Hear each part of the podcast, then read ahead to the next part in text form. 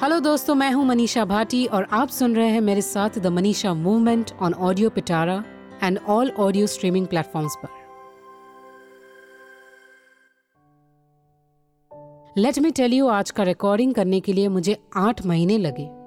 I was so excited to start with this podcast throughout लेकिन यार, ये excuses अपने आप को दे दे के परेशान हो गई थी मैं। At last lights camera action वाला एटीट्यूड लाया है, और देखो आज मैं आपके साथ हूँ। उम्मीद है आप एकदम मज़े में हो और इक्वली एक्साइटेड हो मेरी बातें सुनने के लिए।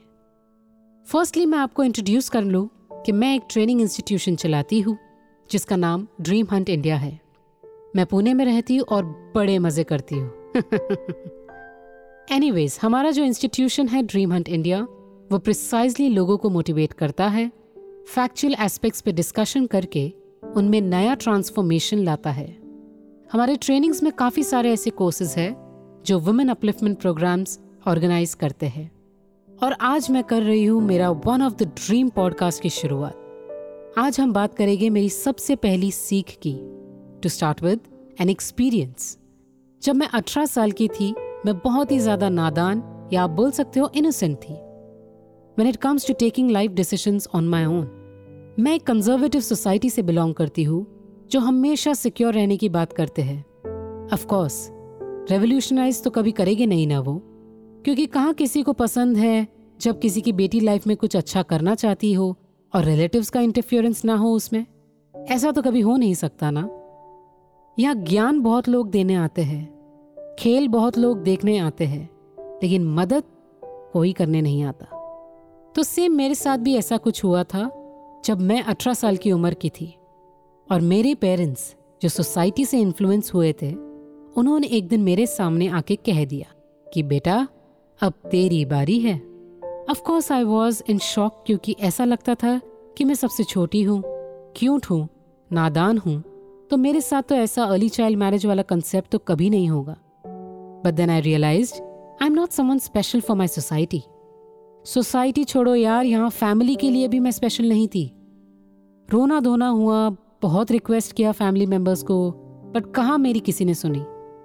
इसलिए जग मार के शादी करना पड़ा यार। बिना ज़्यादा लड़के के बारे में जान के मैंने हाँ कर दी प्रेशर में आके। देखो, शादी के पहले तो लड़की जब तक मायके में है, तब तक काफ़ी सारे वादे आते हैं लड़के वालों की तरफ़ से। जैसे हम इसे आगे पढ़ाएँगे एजुकेशन पूरा करवाएँगे जॉब करने देंगे लाइफ में कुछ अचीव करने देंगे लेकिन एक बार अब लड़की ससुराल आ जाए तो वहाँ उनका असली रूप देखने पे होश उड़ जाते हैं। और यही मेरे साथ भी हुआ। कुछ ज़्यादा ही शौक में चली गई थी मैं ये सब देख के। क्योंकि यार, मैं तो life at least basic education achieve करना चाहती थी लाइफ में।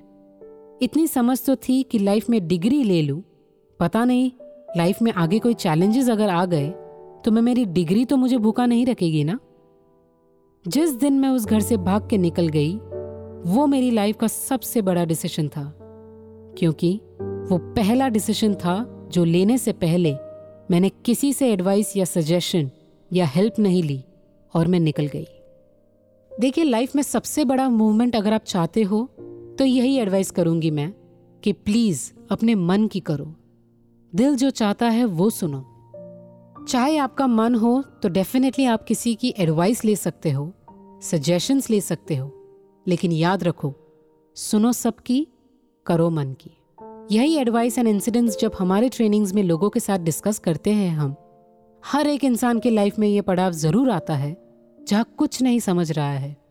एब्सोल्युटली कंफ्यूज है हम, और लाइफ में बहुत लो हो गए हैं हम। तब डीप डाउन खुद को सवाल पूछो कि क्या ये फैसला मुझे मेरी मंजिल तक लेके जाएगा? क्या ये मेरे लिए ठीक रहेगा? और अगर जवाब में ना आए तो वापस अपने आप को सवाल कीजिए। कहीं मैं दूसरों के बारे में सोचकर तो ये फैसला नहीं ले रही हूँ। क्योंकि guys we just have one life and we should always first think about ourselves क्योंकि मदद लाइफ में आगे मिल जाए किसी से तो हम उम्र भर उन पर डिपेंडेंट तो नहीं रहेंगे ना?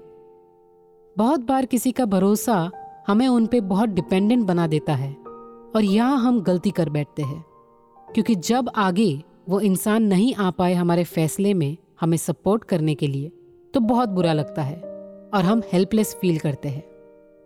ऐसा कभी ना हो, इसलिए प्लीज़ जितना जल्दी हो सके उतना जल्दी अपने आप को ट्रेनिंग दो, खुद से डिसीजंस लेने की। क्योंकि बिलीव मी खुद से लिए हुए फैसले हमें बहुत कॉन्फिडेंट बनाता है।